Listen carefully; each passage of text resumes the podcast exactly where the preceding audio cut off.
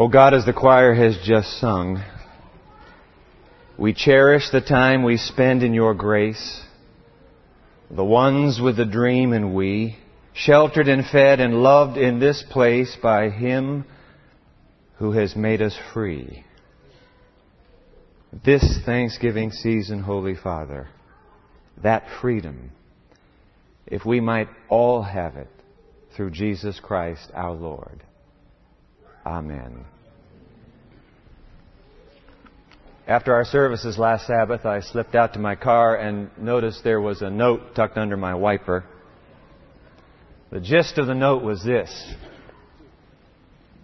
Thank you for your sermon on how to choose and marry the right life companion. Unfortunately, my husband and I will be in divorce court on Monday. I was unfaithful to him two years ago, and it seems we have never been able to get over it. Can a marriage survive an affair? Is it possible for a broken home? Is it possible for broken trust to be restored? How can you mend a broken heart? I had the opportunity to interview on camera this last spring the popular author and theologian Lewis Smedes.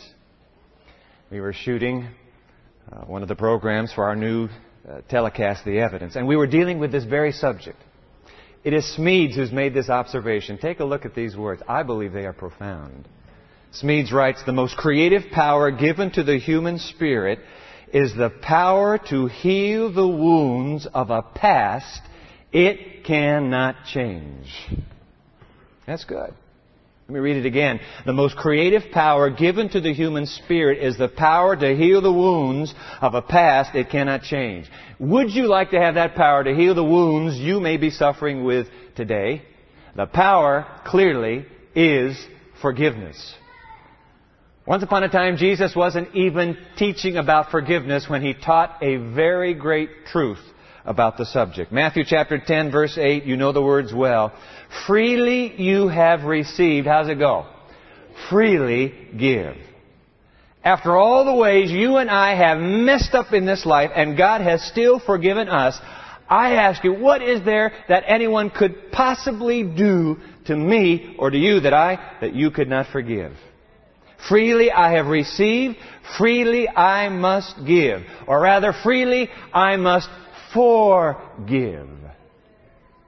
In your bulletin today is a prescription for mending a marriage broken by an extramarital affair. You put it especially in, an especially difficult place so that you'd have to hunt to find it. But if you can find the pastor's page, you will note a little box.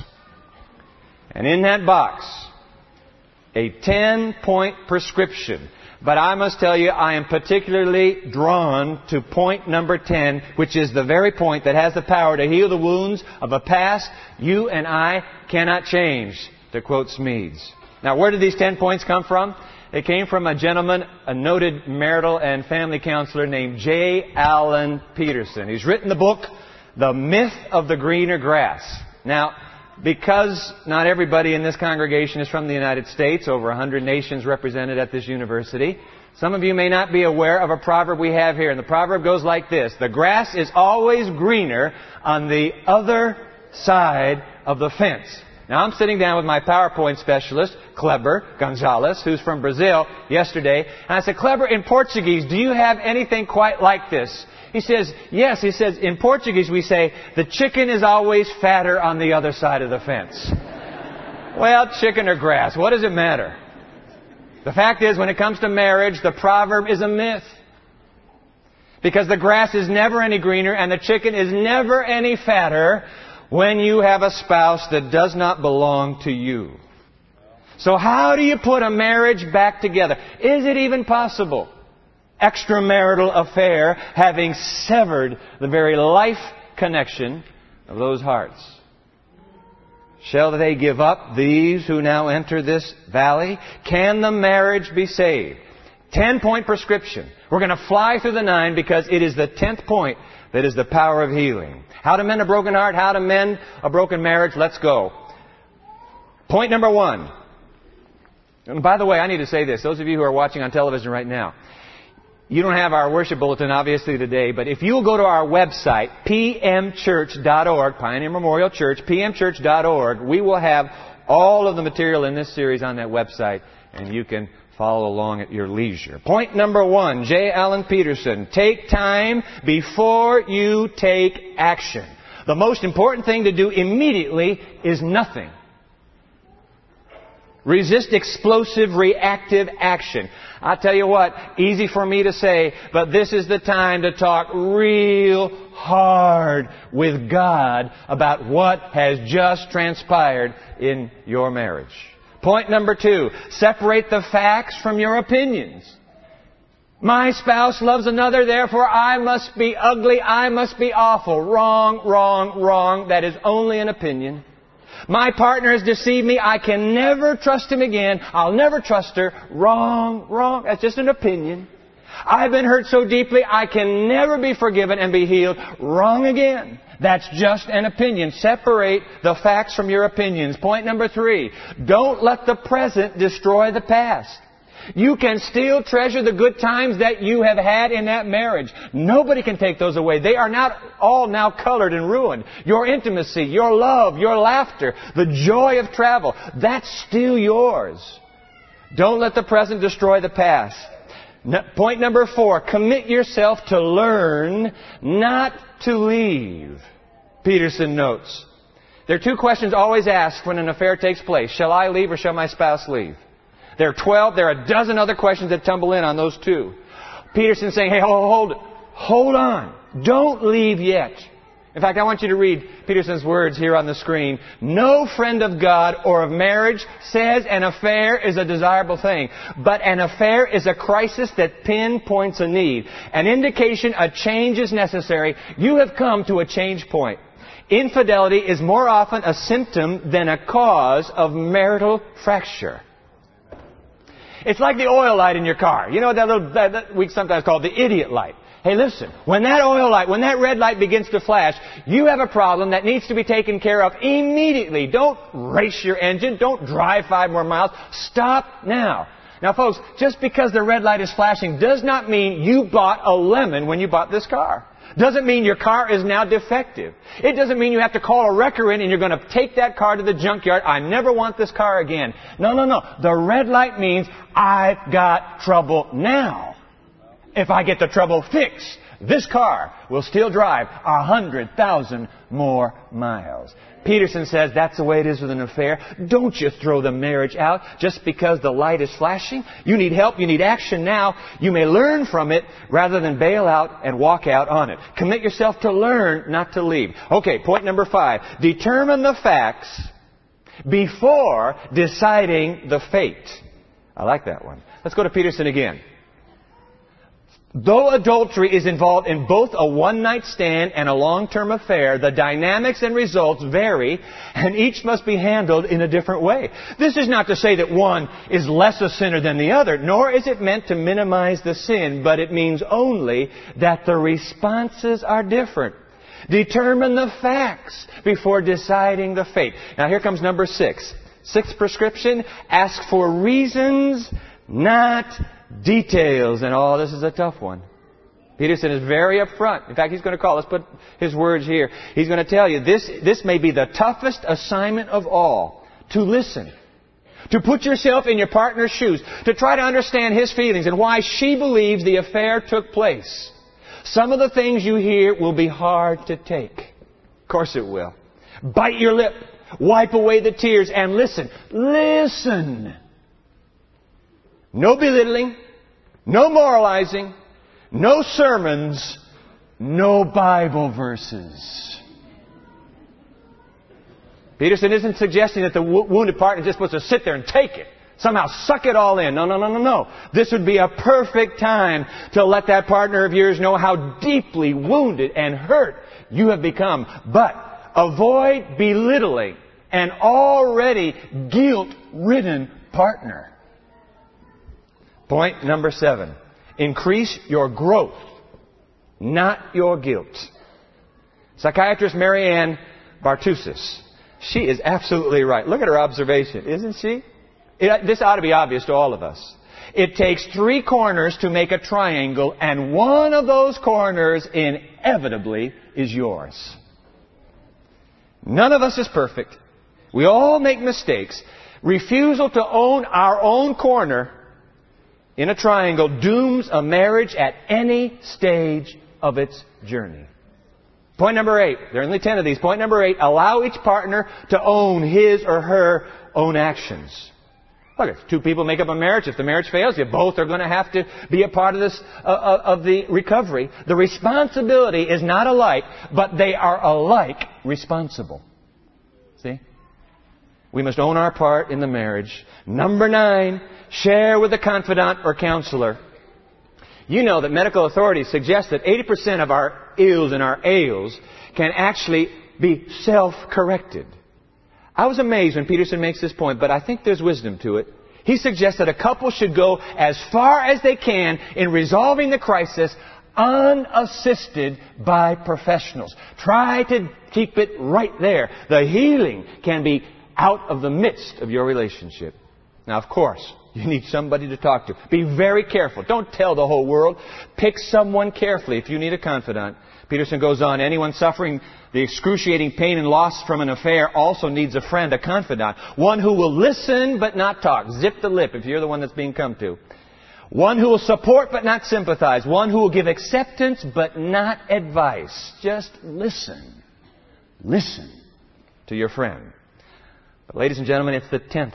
It's the tenth one that offers the deepest healing and the strongest mending for a broken heart and a broken marriage. What is his Point number 10, you've got it there in your little box. Seek your forgiveness, then speak your forgiveness. You want to know, look, at look, you want to know the great Thanksgiving truth about forgiveness in a marriage? I want to end with this. This is the greatest truth for Thanksgiving marriages. Forgiveness is indeed possible. It is possible. Adultery is not so much the grounds for divorce as it is the grounds for forgiveness. The Bible doesn't say we catalog sins. Now, these are the tough ones to forgive, and these are the easy ones to forgive. No, no, no, no. The Bible says any sin you bring to God, God will forgive. And by the way, any friend of God will do the same. All right? Forgiveness is indeed possible. Number two, forgiveness is in fact necessary. I love this. Smedes is, he really has thought through the whole issue of forgiveness, and he puts it this way. When we forgive, we set a prisoner free and discover that the prisoner we set free is us. Amen. Ladies and gentlemen, if I hold on to my own woundedness, if I hold on to my bitterness and my grief and my pain, I'm telling you, I am not punishing you. There's only one person in the universe I'm punishing, and that is me. I punish myself. Let it go. Forgiveness, in fact, is necessary. Freely you have received, How's it go? Freely give. Forgiveness is in reality, let's, let's be honest, it's tough. Because when you've been hurt that deeply and you long for revenge, it is not easy to let go. And by the way, when in your own mind you are not sure that God is by nature a forgiver, when you think that God, you struggle to believe he, he can be quick to forgive you, you will transfer that very uncertainty in your own relationships and you yourself will hold back. You need to know God is a forgiver by nature. Of course it's tough. Calvary was tough. Freely you have received, freely give. How's it go? How do we have, what do we have here? Forgiveness is possible, forgiveness is necessary, forgiveness is tough, which is why, ladies and gentlemen, forgiveness is also a choice. God can't make that choice for you. I can't make it. Nobody but you can make it. Forgiveness is not an emotion. You'll never feel like forgiving. It is a choice to release the one who has wounded you, to release her, to release him to the care and love of God. I mean, you, you might have to stand in the middle of your room, nobody there, stand on the, in the middle of that floor and say out loud, I forgive her, I forgive her, I forgive her, I forgive him, I forgive him. You won't feel it, but it could be that feelings eventually will follow the choice of the will to forgive. Forgiveness, by the way, just get this down straight. Forgiveness is not forgetting. Don't believe it if somebody tells you you're supposed to forget. Wrong. As Smedes puts it, a healed memory is not a deleted one. Of course you're going to remember. How could you possibly forget what has just happened? But as Smedes goes on, forgiving what we cannot forget creates a new way to remember. We change the memory of our past into hope for our future. Freely you have received, freely give. And finally, in the end, forgiveness is offered. Ladies and gentlemen, if the prayer of Jesus from that center cross means anything at all, and if he really did pray for the likes of you and me, Father, forgive them, for they don't know what they're doing. If that's true, then, if, then that means He has given to me a forgiveness that is full and free and forever. And if I accept that forgiveness from Him, I will become like Him. And what He's given to me, I must now give to you. Freely I have received, I will freely give. I will forgive you. Freely I have received from God, freely I must give to you. Does it really work? Can the pieces be put back together? I want to end with a story, a poignant story that in fact indicates it can happen even right here. The letter was written to dear Abby. You, you remember Abigail Van Buren? In fact, she's the sister of Ann Landers, the, the two sisters, social columnists. The woman wrote into Dear Abby, I want to close with her letter. Poignant. Dear Abby, I was 20 and he was 26. We had been married two years, and I hadn't dreamed he could be unfaithful. The awful truth was brought home to me when a young widow from a neighboring farm came to me to tell me she was carrying my husband's child. My world collapsed. I wanted to die. I fought an urge to kill her and him. I knew that wasn't the answer. I prayed for strength and guidance, and it came. I knew I had to forgive this man, and I did. I forgave her too. I calmly told my husband what I had learned, and the three of us worked out a solution together.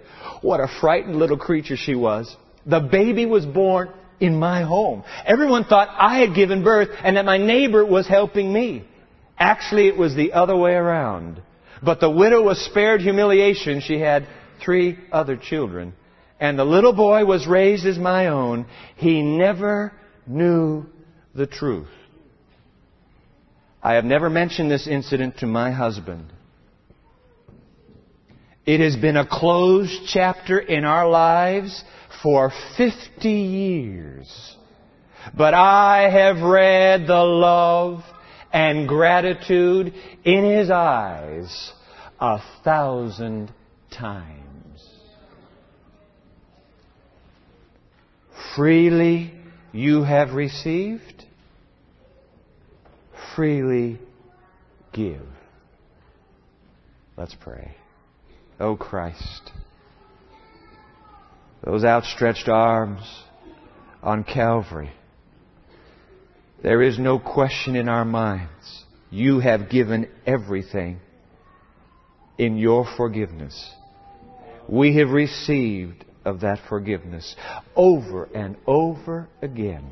Holy Christ, for every husband here, for every wife, for every human being, please, even as we have freely received, may we today and every day henceforth freely give through Jesus Christ, our Savior and our Master. Amen.